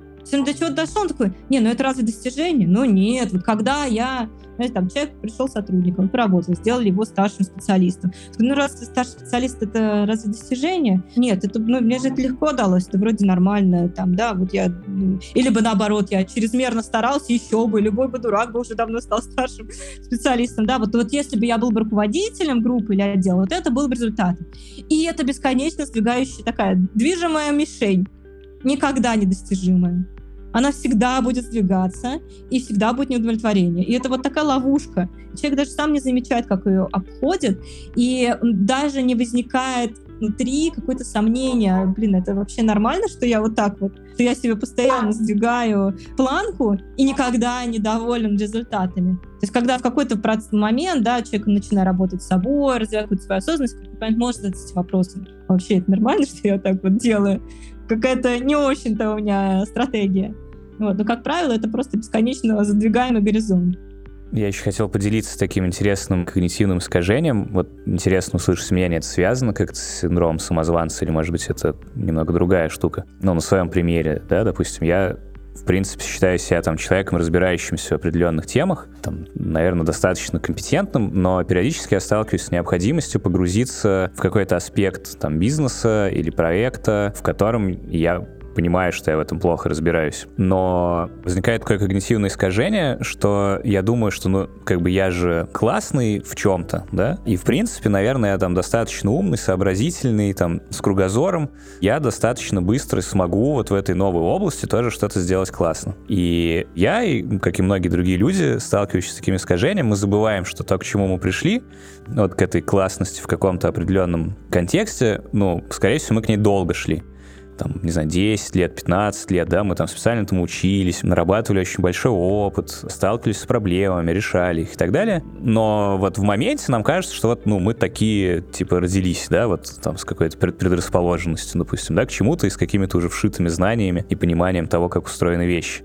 И сейчас мы там в другую область перейдем, и там, естественно, все будет так же. То есть там не надо будет еще 15 лет учиться, пробовать, ошибаться там и так далее. Кажется, что здесь есть связь с синдромом самозванца, потому что когда как бы ты понимаешь, что все на самом деле не так, что ты действительно ну, не понимаешь каких-то вещей в этой новой области, и что не получится там быстро с наскоку взять и сделать, возникает вот этот страх, что ну, мое окружение меня знает по моей компетентности там, моему авторитету в какой-то области. Но теперь мне нужно как бы выйти к ним и сказать, вот там-то я как бы классный, там вы мне доверяете, и там я разбираюсь, но вот я тут делаю новую вещь, и похоже, вот я вам принес что-то, и это не очень классно. Ну, у меня вот так, э, например, с вопросами маркетинга и пиара, да. Долго я обходил стороной эту тему, сейчас к ней пришел, и я понимаю, что, ну, я плохо в этом разбираюсь, плохо понимаю, как это работает, что нужно делать, как это делать правильно. Но при этом уже есть какие-то ну, внутренняя там планка качества, да, высокая, которая там сформировалась в другой области. И есть некий там страх, э, что ну, как-то на- надо своей же планке соответствовать, да, а иначе как-то, не знаю, там, люди не поймут, да, там, ну, или самому будет как дискомфортно. Мне кажется, что это даже не синдром самозванца, а здоровая, нормальная реакция человека. а, то есть, э, ну, правда, если я что-то не знаю, то я, ну, как бы самозванец в этой области, ну, по сути, да, и, ну, такой нормальный момент, то есть я признаюсь, да, что-то я вот здесь вот как бы слаб, слаба, и, наверное, конечно, мне боязно как-то признаться, да, и коллегам, чтобы не очень качественно сделать, особенно если они лучше, чем я, эксперты в этой области, там еще как-то посмеются. Но я это все преодолеваю и все равно туда иду. Все. Мне кажется, в этот момент можно даже расслабиться и не париться по поводу синдрома самозванца, потому что я все равно это делаю. И все. Потому что вот знаете, вот это такая любопытная вещь, да, с, с популяризацией психологии, психотерапии. Есть так много разных иллюзий, ожиданий, навешиваемых на там, терапию, на психологию, на психологов вообще. Как-то, что у меня какая-то жизнь будет волшебная. Да, вот я сейчас пойду на психотерапию, я вот знаниями обрету, и все. Я вообще никогда не буду испытывать каких-то неприятных эмоций. Моя жизнь будет только ванильная, сказочная, я буду только счастлив, и у меня все будет получаться. Ну нет, Точно нет. То есть не в этом суть психотерапии, ее суть не лишить людей негативных переживаний, да, но потому что это невозможно, что это какой-то невротизм, это, так, это ненормально. Да, помочь человеку просто ну, справляться с этими переживаниями, идти дальше их прожить, ну, как бы пойти. Вот они тоже там есть, такой багаж, такой идентичности, да, личности формируется. Вот, поэтому в данном случае, если говорить о когнитивных искажениях, я вот в твоем рассказе два услышала. А первый — это так называемый эффект ореола, да, когда вот я такой классный в чем-то, и кажется, что я, ну, или бы со стороны обычно так, да, люди, когда видят, что какой-то человек классный, вот они специалист, эксперт, им кажется, что он в какой-то смежной области там тоже будет, да, вот такой же, да. Это когнитивное искажение, часто Хорошо бы про это людям напоминать, да, если вдруг они ну, как-то ожидания какие-то навешивают, напоминать им, что, дорогие друзья, да, я вот, не знаю, я вот коммерческий директор, а не технический директор, поэтому я приду и спрошу самые тупые вопросы касательно софта, которые только можно спросить, и прошу вас меня, значит, здесь не клеймить. Вот. Э, это вот одно когнитивное искажение. А второе когнитивное искажение, которое, мне кажется, возможно, ты имел в виду, а если нет, но оно, по крайней мере, здесь рядом стоит, это так называемое проклятие знания. Это про то, когда мы что-то знаем, либо имеем какой-то опыт, мы не можем вспомнить, как это было, когда у нас этого опыта не было либо когда мы этого не знали. Ну вот невозможно. То есть мы можем силиться, стараться и знать, что да, вот я не всегда это умел. Но вот чувственно, ну как-то вот на уровне, не знаю, ощущений, память, невозможно это вспомнить, как это было. И в этом есть большая такая сложность у человека, особенно когда человек очень давно в какой-то теме, и он ее вдоль и поперек всю проехал и прокопал, все знает от и до. Ему кажется, что это всем очевидно, что он вот просто что-то сейчас скажет, а это такая банальность.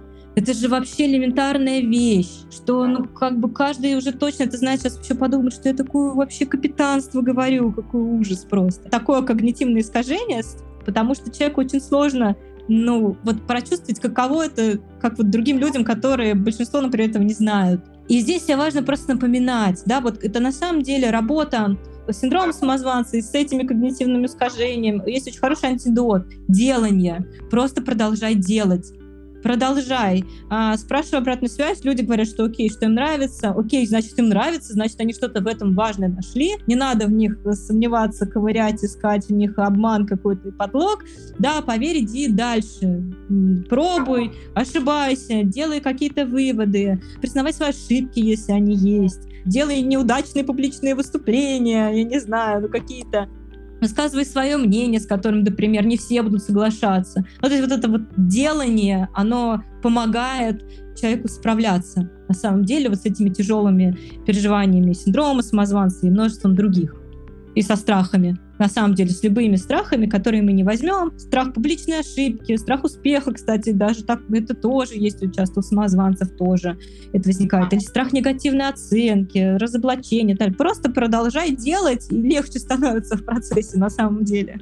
Мне это очень откликается, потому что среди моих друзей, особенно среди моих подружек, у них очень часто есть какие-то идеи по открытию бизнеса, классного проекта, но прежде чем они открыть проект, они столько книг читают, и постоянно готовятся, готовятся, готовятся теоретически, ходят на какие-то консультации, но не открывают. И это так важно делать и попробовать, даже если ошибиться. Вспомнил э, мысли с книги Дэниела Сигела «Разум» про то, что отклонения в психическом здоровье, они очень многообразны, но всегда их можно свести к тому, что это либо какое-то отклонение в сторону хаоса, либо отклонение в сторону скованности. Это вот возвращаясь к вопросу о том, там, синдром самозванца, да, там, какой-то там нормальный, условно, да, или патологический, то есть, ну, любая патология, это либо она нас сковывает, да, то есть мешает нам действовать, то есть вот, вот то самое там делание, преодолевание и там принятие какого-то жизненного опыта проживать. Либо заставляет нас действовать хаотично, да, то есть упускать из вида вообще, а зачем мы в принципе этим всем занимаемся, и там действовать в абсолютно, не знаю, там разных направлениях, э, совершать поступки, которые противоречат там той цели, например, которой мы изначально задавались, там, попытавшись в чем-то разобраться и что-то сделать. А, и как будто можно так достаточно просто, ну, описать э, таким образом, где норма, там, а где не норма. Давайте, может быть, мы поговорим про влияние общества, российского менталитета на формирование синдрома самозванца. Катя, как ты думаешь, какие установки, как вообще наше общество влияет на это? Как мы обсудили э, несколькими минутами ранее, да, что мы сильно подвластны э, влиянию извне, и, конечно же, общество очень сильно влияет на наше поведение, на наше самоощущение. На мой взгляд, в нашем обществе есть большое количество разных деструктивных паттернов, таких нездоровых, которые в том числе влияют на то, что много людей страдают от синдрома самозванца, либо от каких-то страхов, связанных, да, так или иначе, вокруг этой темы, которые крутятся. Их много, сто процентов вы сейчас можете меня дополнить, и я предлагаю это сделать, да, но вот, например, несколько. Низкая культура поведения в социальных сетях неумение дискутировать, агрессия, хейт, вот эта безнаказанность от того, что ты анонимен, мнение о том, что можно высказать свою позицию, даже оскорбительную в каком-то публичном блоге, да, просто, ну это же публичность, значит, выслушивай. И вот эта вот агрессивная среда влияет в том числе на то, чтобы, что человек сдерживается, себя останавливает от того, чтобы ну, как-то проявляться, что-то делать, писать, высказывать свое мнение, что-то создать, любой какой-то продукт цифровой, например, да, и даже, да, даже блог вести, а, останавливает этот вот страх да, и, и это причем не какой-то зачастую надуманный страх, люди видят, да, как э, нападают, как э, травят других, я не знаю, блогеров, авторов и так далее, и сдерживаются, останавливают от того, чтобы самим, самим пробовать. Например, вот такой феномен в нашем социуме. Э, мне кажется, еще в нашем социуме оно менее индивидуалистическое, И у нас часто много установок есть. Не быть выше других, не выделяться, быть как все, не быть белой вороной. Я не знаю, очень много таких установок, с которыми мы сталкиваемся в детстве. И, например, сейчас во взрослом возрасте я понимаю, что это не совсем нормально, и что эти установки нужно ставить под вопросом, но мы в любом случае растем в какой-то такой среде, и как будто бы мы все время пытаемся сравнивать свой уровень жизни с кем-то другим, сравниваем с другими странами и не можем сказать и удовлетвориться тем, что есть, и больше жить своей жизнью, и постоянно подвержены какому-то влиянию, сравнению с другими. Мне кажется, что это нормально, естественно, проявление социальных, ну, аспект социальных отношений, да, там, сравнение себя с кем-то, коррекция какой-то своей самооценки, коррекция своих целей под влиянием окружающих людей, которые, ну, задают систему ценностей и целей в любом случае, так или иначе. Да и даже вот не быть белой вороной, ну, помимо того, что это может навязываться, это ведь есть еще и собственное желание человека быть похожим на свое окружение, да, то есть быть конформным, быть э, в социуме, то есть человек социальное животное, даже если он там родился, может быть, не в социуме или воспитывался в каком-то ограниченном социуме, тем не менее, все равно в него заложено социальное поведение. Мне вот сложно сказать, что такие вещи влияют именно на развитие синдрома самозванца почему-то. Ну, как будто бы в России слишком много такого контекста. И мне кажется, российский менталитет отличается тем, что у нас высокий уровень самокритики, мы очень строго к себе относимся. И мне кажется, то, что в России больше людей подвержены синдрому самозванца. Я в университете участвовала в конкурсах и подавалась на гранты, и нам нужно было себя хвалить, говорить о своих успехах, и нам, русским, россиянам, так скажем, всем было это очень сложно делать. Тогда, когда европейцы, они делали это с легкостью, их учат с самого детства в школах э, выступать с самопрезентациями, выделять свои успехи, оценить, и как будто бы они даже и оценивают лучше себя. Здесь же тоже вопрос оценки, а нам всегда казалось то, что мы, если мы хвалим себя, то мы, во-первых, хвалим себя, мы переоцениваем себя, мы подлизываемся. Даже на конкурсах сразу видно, когда европейцы, они на одном уровне общались с жюри, потому что для них э, в школе нет такой иерархии преподаватель и студент. Они с преподавателем ходят пить пиво, и для нас это было что? как такое возможно? А у нас вот есть какая-то иерархия, у нас вот все это есть, и как будто бы это все э, формирует в нас. Но я не уверена. Это, это просто моя гипотеза. Она может быть неоправдана, потому что европейцы тоже подвержены синдрому самозванца. Но как будто бы русские в этом плане еще больше ощущают давление, они менее свободные, нас менее свободно воспитывают. Взять ту же Норвегию, в которой мы недавно были с мамой, там был садик с детьми, садик окружен заборами, и дети скачут на этом заборе. Мы просто с мамой смотрим, и у нас такой шок, когда мы видим эту картину. И, внимание, никто не подошел из воспитателей, не выдернул этих детей, не сказал, дети, ни в коем случае не нужно. И я помню свой случай из детства, когда я случайно зимой толкнула девочку, и она языком прилипла к... Я не знаю, как эти штуки называются. Я полдня стояла в углу, и я не понимала, ну я же случайно ее оттолкнула, это не было намеренно, почему я стою в углу. И как будто бы все это нас ограничивает, и с этими ограничениями сложнее вырастать, и ты больше сомневаешься в себе, ты не можешь нормально себя оценивать, и ты больше подвержен синдрому самозванца. Знаешь, я здесь с тобой точно соглашусь, что не самая здоровая атмосфера, скажем так, в социуме, да, не везде есть разные какие-то локальные микросоциумы, поддерживающие, но правда ведь, и, и здесь все одно за другое тянет. Не принято признаваться в своих ошибках. Ну вот правда, вот ну так мало кто, это вообще как-то не руководители в компаниях, не люди у нас на высших постах. Вообще этого как-то вот нету. Да, и это воспринимается как слабость, как будто бы. Если ты призналась в своих ошибках, значит ты слабый, значит ты допускаешь ошибки. Хотя наоборот. Но это же, это же так странно, только же сильно может признаться в своих ошибках. Абсолютно точно. Но при этом еще, если ты признаешься в, ошибке, в ошибке, все равно найдутся люди, которые тебя смешают с грязью из-за этого, хотя, казалось бы. При этом вот этот вот синдром отличника, что нужно быть самым лучшим, какой-то вот... Э, да здесь прям много на самом деле. Плюс у нас, например, какая-то вот такая культура, когда успех и благополучие, да, они не культивируются, а вызывают злость, зависть, они вызывают восхищение, радость из других, да, вот почитай комментарии, да, в соцсетях, я не знаю, э, западных, а, ну, либо вот у нас, да, огромное количество такой злобы, зависти вместо восхищения достижением, богатством, да, успехом человека. Этого нету, не принято хвалить. Ну, то есть здесь много, на самом деле, таких как бы феноменов. Я не думаю, что мы какая-то уникальная здесь страна. Наверняка много стран есть, где такие же условия в социуме, а может быть и хуже,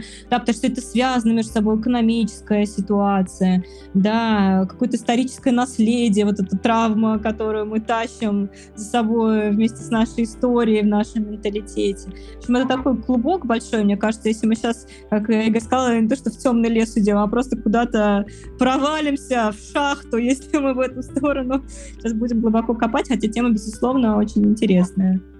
Ну что, перейдем к самому сладкому. Что делать-то, если столкнулся с такими переживаниями, да, с э, заниженной самооценкой в купе со страхом разоблачения, которые как-то влияют на деятельность, да, делают ее, как сковывают ее, да, или начинают влиять на нее так, что она там отклоняется в какую-то вообще другую сторону. Самый лучший совет, который я там научился давать в последние годы людям из своего окружения, это сходить к психотерапевту, вот, но совет крайне действенный, но слишком простой, чтобы на нем остановиться. Может быть, есть еще какие-то способы, как, может быть, замечать, научиться, да, такие состояния, чтобы там как-то не дать им чрезмерно развиться. Может быть, как э, заметив их, что-то сделать, чтобы улучшить ситуацию. Я думаю так, что здесь, конечно, безусловно, рекомендация зависит от механизма вот этого уникального самозванства, который есть у человека, потому что, как мы обсудили, он у всех немножко свой. Но мы можем обсудить широкий список э, различных практик, да, которые каждый человек что-то себе сможет да, взять. Безусловно, как мы сказали, лучший антидот — это делание. Уверенность рождается не от аффирмации, не от попытки себе накачать самооценку, не от работы даже с психологом в кабинете. Самооценка и вот эта уверенность, она рождается от реальных результатов, от реальной деятельности, которую мы предправляем какими-то конструктивными мыслями, конструктивными выводами. Потому что понятно, что обесценить можно абсолютно все. Она не появляется заранее, заранее нельзя сформировать какую-то уверенность, да, начиная что-то новое, у меня это там сто процентов получится просто на 10 из 10. Нет, всегда есть страхи, есть сомнения, это поэтому нормальное такое как бы сомнение новичка. А, уверенность строится вот на опорах, которые создает опыт и достижения. Это, наверное, самый такой, ну, как бы совет, но он тоже очевидный капитанский, потому что человек может это слушать, да, но это ему не может не помогать. Что может помочь? Может помочь как вариант, составить список своих достижений, фактов, прям вот конкретных. Мы берем область, например, да, рабочую, либо, может быть, какую-то другую, да, спортивную, но часто это в работе проявляется у людей. И прям по факту составить, какие успешные проекты, какие, не знаю, успешные переговоры с клиентами, какой ты сделал классный продукт, или вот обучение для коллег, вот все, что можно взять себе в копилку как успешное, что ты, может быть, сам даже не верил, но тебе говорил, например, про это руководитель, такое читерство с самим собой. Я это вроде не сочту за успех, но я знаю, мне говорили, что это успех, поэтому все это записать, и это реально помогает. И прям вот перечитывать этот список своих достижений. Когда проваливаешься вот в это состояние ничтожности, открываешь блокнотик, заметочку, и такое вот перечитываешь, смотришь, такой, ну, подпитываешься. И задача вот немножко подпитаться, что я все-таки ок. Это такая вот одна техника, один инструмент. Что можно еще сделать? Можно сформировать группу поддержки. Вообще много инструментов связаны с тем, чтобы научиться получать вот извне ресурс. Да, это может быть какая-то обратная связь, которую ты профессионально запрашиваешь, например, на работе, или целенаправленно запрашиваешь, скажи, в чем я силен. Можно, да, не обязательно критику просить. Можно просить у коллег, у руководителя или у клиентов прям похвал, условно похвалите меня, мне это нужно. Можно завести так, группу поддержки. Это могут быть не обязательно коллеги, это могут быть друзья, есть сообщества ну, такие поддерживающие, есть а, различные группы онлайн, где, ну, вот такие типа как группы поддержки, да, а, то есть заручиться теми людьми, которые тебе будут напоминать, что ты окей, или напоминать о том, что ты слишком много делаешь, или что вот там ты прокрастинируешь. То есть такой немножко внешний костылик, но он нормально, хорошо может помочь сработать. Если у меня внутри нет такого механизма, я никак не могу себя отловить, там, ну, пока только запускается этот безумный цикл, да, я истощаюсь абсолютно, то люди извне вполне себе могут мне здесь помочь. Что может еще помогать? Может помогать планирование маленьких шажочков. Да, вот мы сказали делание, да, что как конкретно. Можно планировать маленькие шаги сместить фокус на дисциплину. Ну, то есть, неважно, я верю в это, не верю, я просто продолжаю делать. Просто делай, продолжай. Неважно, если ты хочешь пробежать, не знаю, полумарафон, просто выходи, не знаю, четыре раза в неделю побегать с утра на полчасика. Неважно, веришь ты или нет, что ты сможешь пробежать полумарафон, неважно, как ты себя чувствуешь, просто выходи и делай. Это очень сильно помогает. То есть убирать вот из этой цепки план, да, и выполнение этого плана, убрать промежуточный этап как мысли и свои рассуждения на тему, какой я, делать мне или не делать, просто сформировал маленькие шажочки, сделал. Безусловно, часто причины кроются в большом количестве деструктивных установок и паттернов, которые паттернов мышления, да, какие-то конструкции, мысли автоматические, которые мы гоняем у себя, деструктивные. Чтобы это начать отслеживать, да, вроде как бы капитанство, понятно, ну что, ну просто отслеживай меня, как, да, как, как, я на автомате просто жих, у меня пронеслась реакция. Можно попытаться вести дневник состояний, и пытаться вычленять, а что было до того, как вот я впал вот в это состояние. Это с разными состояниями работает. Не обязательно синдром самозванца. Серьезно, прям вот с любыми. Что запустило? Какие мысли? Потому что наши мысли запускают наши состояния, и настроение меняются под давлением наших собственных мыслей которые мы часто даже не замечая, крутим у себя в голове просто фоном. Даже их не отлавливаем, автоматические, автоматические фразы и начать их немножко этот клубок распутывать. Какое было состояние, какая мысль пронеслась, что вот я почувствовал, а что я сделал после этого, а что бы было бы неплохо сделать, да, или сказать себе вместо фразы «да я ни на что не способен», сказать себе, что «да, вот это я умею, но есть еще и чему поучиться». Ну, то есть какая-то такая более здоровая вещь, да, это в работе с остановками тоже помогает. Конечно, я про тяжелую артиллерию уже Игорь сказал, да, психотерапия, которая помогает с впечатлением работать с поведением, и прекрасно работает групповая терапия. Вот это на самом деле еще не настолько популярный у нас в стране формат, ну как-то вот психотерапия, она, слава богу, немножко стигматизация с нее спадает, люди как-то находят в этом плюс, рассказывают о своем опыте, ну, в общем, светлое будущее наметилось э, в данном направлении, слава богу, не так вот уж дико звучит, да, я пошел к психотерапевту, и такие, о боже, это страшно.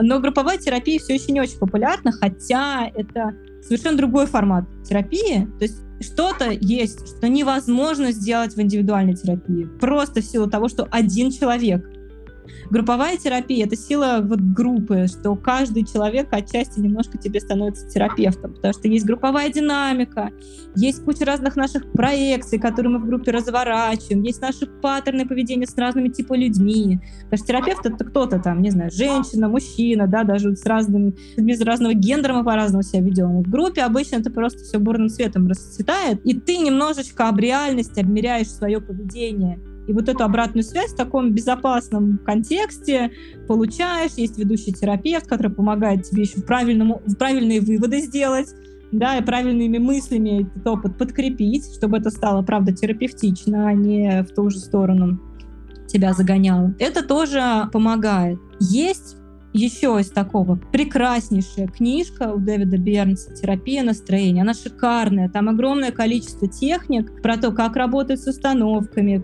как с прокрастинацией, как с самобичеванием, как с самооценкой. Прям вот отдельные прекрасные техники. Они как раз-таки позволяют вот этот вот уровень осознанности. Они описаны, как вот вообще вот эти деструктивные шаблоны работают. И, по сути, это такая помощь человеку, как повысить свою осознанность а когда человек понимает, что, да, что вообще, как это устроено, ему проще уже менять какие-то элементы.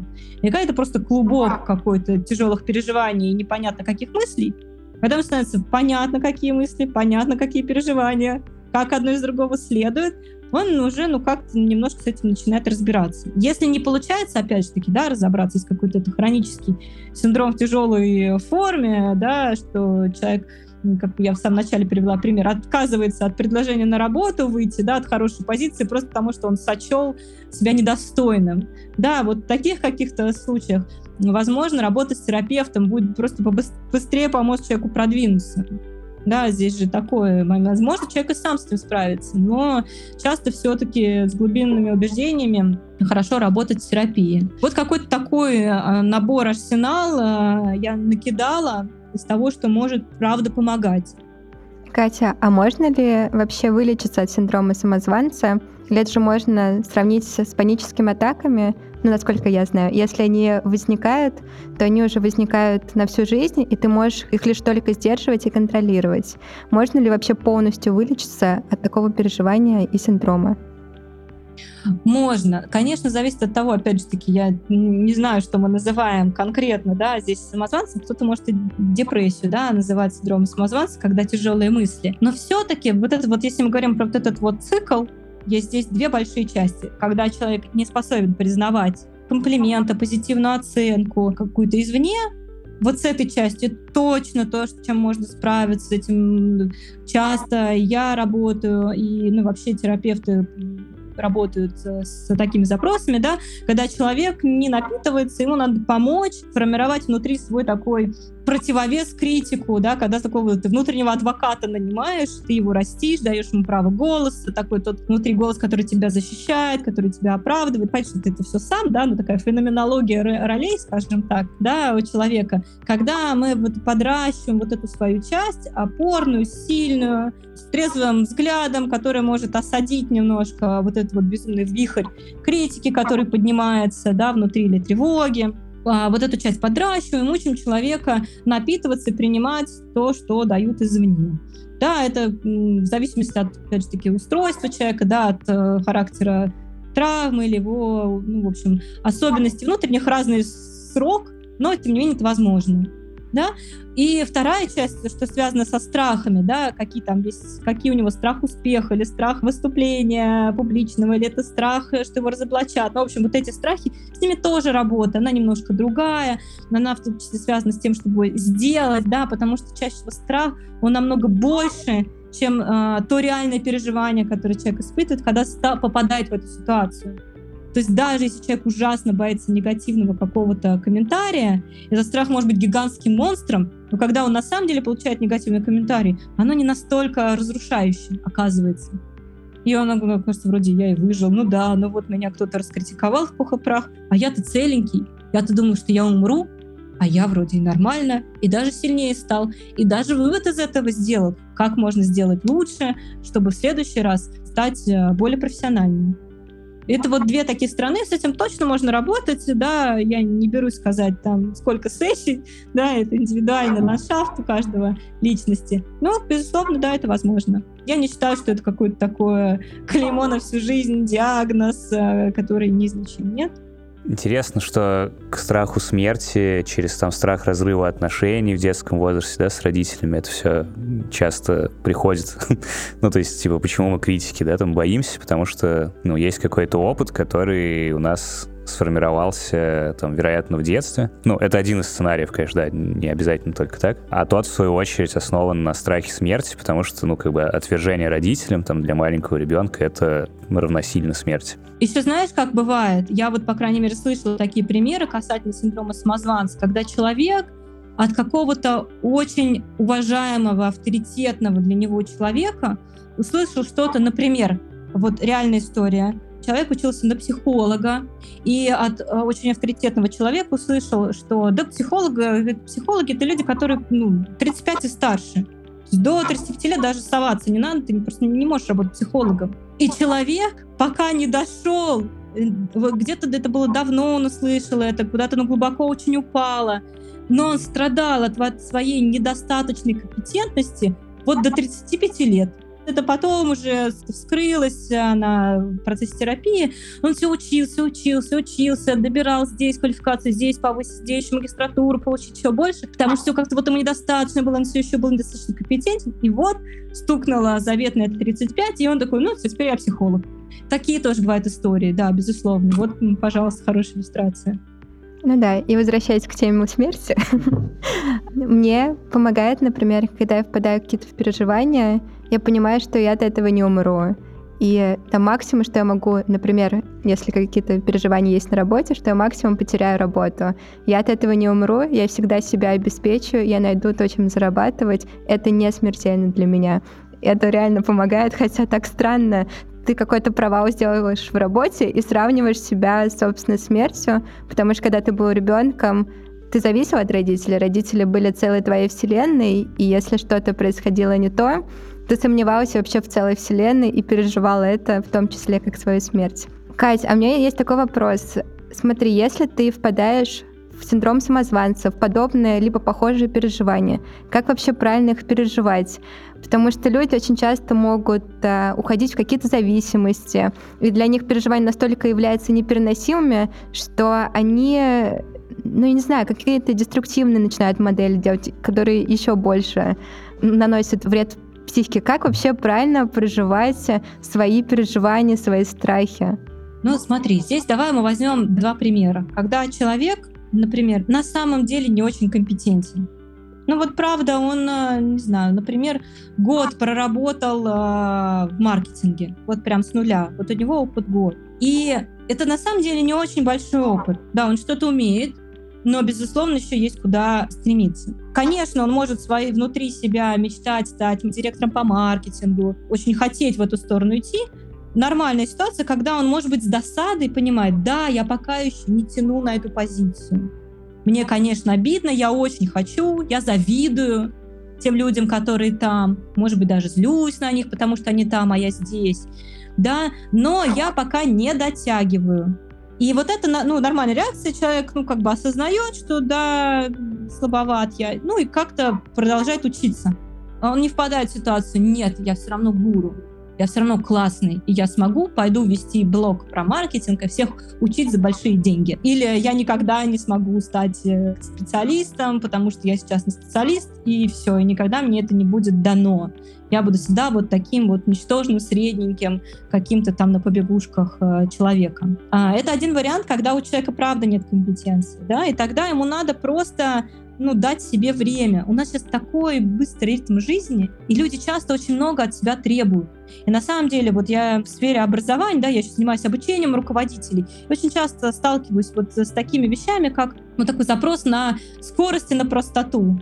Если посмотреть образовательные курсы, да, как быстро стать креативным директором или за три месяца освоить новую профессию, очень легко, просто без напряга, без смс-регистрации. Супер быстро и супер просто. На самом деле так не бывает. Обучение — это всегда сложный процесс. Это когнитивно сложный процесс, но не бывает легким. Невозможно очень быстро освоить какую-то профессию, если ты, ну, не знаю, не какую-то простую вещь делаешь на конвейере или там, не знаю, уборщицам. Хотя я уверена, что там тоже есть свои нюансы, которые нужно узнать. И вот дать себе время и признать себе, что да, на это нужно время. Да, я хочу стать, не знаю, SEO, но мне нужно лет 10 карьеры перед тем, как я туда попаду. Например, не знаю, 5 лет карьеры. Ну, если это наемный человек. Ну, как минимум, надо постараться. То есть и вот это признание ограничений дает некоторое успокоение. Это здесь есть некоторая ну, горечь, безусловно, но есть и надежда какая-то. Понятно, что делать. Если мы берем другую ситуацию, когда человек, например, суперпрофи, он очень много лет отработал в своей области, но все еще считает, что это вообще случайно так получилось, вот, то, ну, зависит, конечно, от его стажа. Если у него стаж, не знаю, 10 лет, он все еще считает, что здесь он всех обманывает и боится раскрыться, скорее надо идти, ну, как-то в терапию, там какая-то очень глубокая вот это вот, потому что настолько сильно несоответствие между реальностью и его оценкой драматичное, и здесь нужно разбираться, почему у него, ну, что с ним такое происходит, что он так видит мир, ну, видит себя и так себя оценивает. Если, соответственно, человек имеет опыт, да, ну, не настолько там драматично, но при этом он как бы эксперт, важно, чтобы он всегда понимал границы, ограничения свои, свои силы. Вот это внутреннее знание, что я вот это могу, а вот здесь все-таки нет.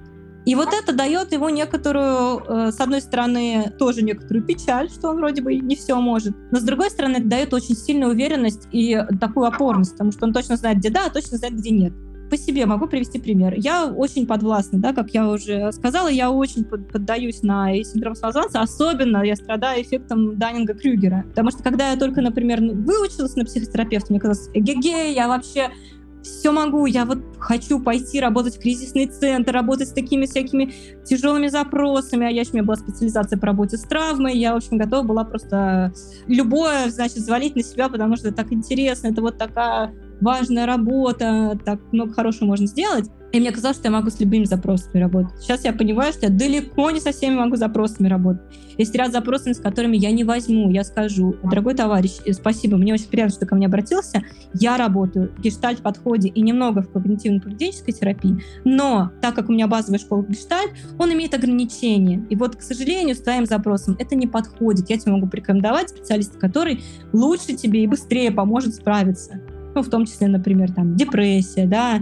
На мой взгляд, это неэтично с депрессией работать э, в гештальте, потому что когнитивно-поведенческая терапия даст, просто быстрее это сделает, да. Если может человеку помочь быстрее, зачем его мучить долго? И вот это вот у любого эксперта важно, чтобы у него в какой-то момент появилось вот это ощущение себя. Если он не появляется, то важно его тогда на себя как-то натянуть и прям задать себе вопрос, так, а где ограничения в моей всемогущести все-таки?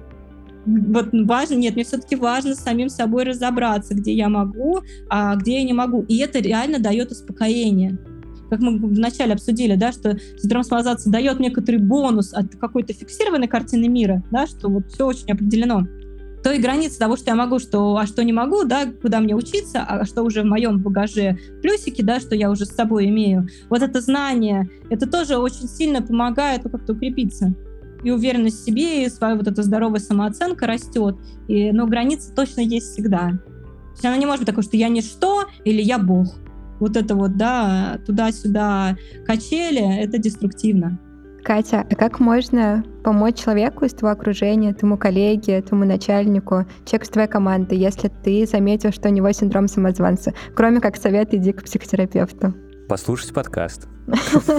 Послушать подкаст, да. Э, но я считаю, что, если честно, я считаю, что мы не очень имеем право заниматься терапией, ну, коллег, по крайней мере, ну, друзей точно, коллег тем более. То есть это смешение ролей никакого не принесет эффекта и, ну, скорее, только негативные какие-то последствия может принести, особенно человек, если не запрашивает от вас этого. Да, лечить без запроса, э, это, причинить добро, да, это тоже э, такое себе. Но что можно сделать? Можно попытаться сделать, опять же таки, разделить ответственность и сделать какой-то свой кусочек в этих отношениях. Например, говорить человеку обратную связь о том, в чем он хорош. Причем не просто обобщенно, ты клевый, это не добавляет человеку в его личность каких-то блоков его фундамент не ставит. Когда вы ему конкретно что-то говорите, ты вообще мастер слова, у тебя так здорово получается подбирать формулировки, да, очень ты красноречиво говоришь, или ты, э, не знаю, в маркетинге очень креативные тексты пишешь, или ты, ну, где-то, я не знаю, в финансах, да, очень скрупулезный, так можешь просто, у тебя мышь не проползет, найдешь любую, любую огреху везде. Ну, то есть что-то конкретное чтобы и про это напоминать регулярно. Вы не знаете, возьмет человек это или нет, но можно попробовать, безусловно. А другое, что можно сделать, когда вы понимаете, что человек находится в зоне прокрастинации или overdoing, да, то помочь ему сказать, что уже достаточно, если особенно как руководитель, да, руководитель здесь больше, ну, власти, скажем так, может сказать, что вот этого достаточно, вот критерии, вот сделай так. Я знаю, что ты можешь просто в 10 раз больше, но вот этого это оптимально можно так ему сказать. Либо, если он, например, прокрастинирует, вы помогаете выстраивать маленькие шажочки, план, и точки сверки, потому что если у человека рэперная точка проверки раз, не знаю, в квартал, да, он не делает, не делает, не делает, потом накопилось, накопилось, накопилось, он сделал, и его, значит, лежит. Да, тогда почаще, чтобы у него вот этот цикл прокрастинации покороче был и с меньшими послед... последствиями, мы как-то про это ему напоминать, ну, в общем, какую-то такую извне ему помощь, да, как поддержка извне, она может быть хоть и костылем, но тем не менее, правда, важной вещью.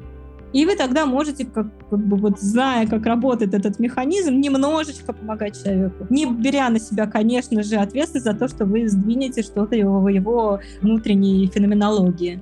Катя, как тебе кажется, вот мы обсудили разные инструменты там, самопомощи в ситуации столкновения с синдромом самозванца. Но также мы до этого обсуждали, что причины возникновения этого симптома Причин этих может быть много. Какой-то качественный их разбор, да, он требует погружения достаточно глубоко по цепочке этих причин и следствий. И может сложиться такое впечатление, что некое самолечение — это лишь э, откладывание там, да, и накопление проблемы, э, которую решить все равно получится, там, может быть, только с психотерапевтом, ну, или там, пройдя какой-то, не знаю, кризис, да, там, и что-то действительно переосознав серьезно. Могут ли такие практики, ну, которых много в книгах пишут, да, они говорят, там, много статей в интернете, да, пишите, там, не знаю, общайтесь, вот сходите в группу или, не знаю, там, подумайте о хорошем, там, займитесь потоковой деятельностью, да. Они, ну, как бы вроде совет хорошие, но действенны ли они с точки зрения действительно какой-то адаптации личности человека и компенсации вот этих негативных эффектов в стратегической перспективе. То есть не только здесь, сейчас, да, сгладить как-то ситуацию, да, может быть, выйти из какого-то ступора, но в следующий раз, вероятно, ведь все равно к тому же вернемся, да, просто в другой ситуации, ситуации может быть чуть более сложной, если не разберемся с самими причинами, которые влияют на там, самооценку, восприятие окружающих, себя и так далее. Это хороший вопрос. Ты знаешь, я бы на себя не взяла ответственность выбора того, что человеку лучше подойдет с точки зрения пользы. Правда, может быть очень много разных ситуаций. Именно поэтому я обычно всегда по возможности даю альтернативу. Да, конечно, психотерапевт — это ну, правда тебе человек... Есть вещи, с которыми невозможно поработать самостоятельно. Вот я вот точно сейчас абсолютно ответственно говорю, ни одна техника, самопомощь, книга и так далее не поможет справиться с определенного формата травмы. Невозможно. Особенно, чем раньше произошла по возрасту эта травма, тем нужнее терапевты, тем дольше психотерапия будет длиться. Вот есть некоторая такая корреляция. И не все можно самостоятельно проработать абсолютно точно. Человек не может а, компульсивное расстройство, например. Но это зависимое поведение. Есть вещи, которые ну, практически невозможны. Наверное, какие-то, может быть, разовые бывают, да, и не буду говорить на 100%. Но обстоятельства бывают разные. У человека может не быть денег, у него может быть не быть э, терапевта, или может быть, не знаю, доступный терапевт, но формата, я не знаю, какого-нибудь эзотерических практик, который на самом деле лучше бы тогда самопомощью занимался. Я поэтому вот здесь не возьмусь, не возьму на себя ответственность сказать, что точно однозначно, однозначно лучше. И у всех на самом деле настолько по-разному устроен внутренний механизм. Кто-то может, я ну серьезно, я не знаю, в церковь сходит на исповедь, и, помен... и у него произойдет вот действительно изменение личностное. И вот в картине мира человека, в его ценностях, в его взглядах, убеждениях, и это будет терапевтично. И для него будет не абсолютно болезненно и травмирующе, например, к психотерапевту прийти, сесть с ним в кабинет. Да, а на исповедь прийти будет для него терапевтичным. Поэтому я вот здесь вот стараюсь уходить от какой-то категоричности. Конечно, я, безусловно, я, например, после, мне кажется, 50 человек, отправленных к психотерапевту, я перестала уже считать, скольким людям я помогла или нет. Я уже не знаю, не все приходят, не все благодарят потом. Но все равно важно, чтобы был какой-то, была какая-то альтернатива. Кто-то просто еще не дозрел внутри, не готов признать, что да, я иду к психотерапевту. Много сопротивления, есть огромнейшее сопротивление. Люди иногда годами пытаются дойти до психотерапевта, откладывая все это, ну просто потому, что там ну, много накоплено. И, возможно, тогда вот эти какие-то инструменты, да, типа той же самой самопомощи, помогут ему, ну, просто повысить его качество жизни здесь в моменте. А может быть, помогут ему и какое-то более серьезное изменение внутреннее произвести. Не все, конечно, да, но что-то, правда, в ситуации человека может быть, правда, таким исцеляющим. Поэтому здесь сложный вопрос. Я не, не буду здесь судить, кому что. Поэтому даю все варианты. Ну и самое главное, это же не является взаимоисключающим, что ты выбираешь либо одно, либо другое когда ты все в купе делаешь, потому что на терапии иногда ты прорабатываешь настолько глубинные моменты, что на какой-нибудь пишите в дневнике свои успехи, но ты об этом с терапевтом не разговариваешь, а ты просто из self-help литературы читаешь и применяешь, и это поверхностно тебе помогает и в какой-то момент улучшает качество жизни. Да, я согласен в целом. а, да, ну, как бы мой вопрос был э, такой заведомо немножко однобокий, потому что, ну, наверное, не, не, не настолько мы компетентны для того, чтобы задать профессиональные вопросы, которые будут корректными, ну, и при этом их там интересно будет обсуждать. Окей, кажется, кончились вопросы. Да, у меня тоже. Слушайте, это очень интересно. Правда, спасибо вам за вопросы, за ваши примеры. И это было здорово. Я прям как-то глубоко куда-то в себя нырнула, чтобы вытаскивать свои мысли, рассуждения на этот счет, ответы. А, и, конечно, это какой-то совершенно другой взгляд на эту тему у меня сейчас, но какой-то более объемный. Катя, спасибо тебе большое. Мне тоже было, на самом деле, ну, очень комфортен сам процесс общения. Как-то несмотря на то, что мы далеко друг от друга, и ты у нас такая маленькая и плоская, и мы, наверное, у тебя тоже. Как-то чувствовалось, как будто мы за одним столом сидим и действительно нормально вживую общаемся. Было очень комфортно и как-то я смог включиться, хотя я переживал, что вот, ну, конец дня, как-то я там подустал, много было дел, встреч, да, там много коммуникаций, вот я был не уверен, что мне хватит еще там на полтора часа записи, общения какого-то вовлеченного, но было легко, и я думаю, во многом благодаря тебе. Большое спасибо тебе, что уделила нам время, согласилась, ответила на все наши вопросы. Мы так и не углубились в то, сталкиваешься ли ты и как это происходит с синдромом самозванца, но я тебе желаю не то, что не сталкиваться, а чтобы это тебя не сковывало, не приводило тебя к каким-то хаотичным действиям, и чтобы проживалось, э, просто проживалось. Пока-пока. Пока. Пока.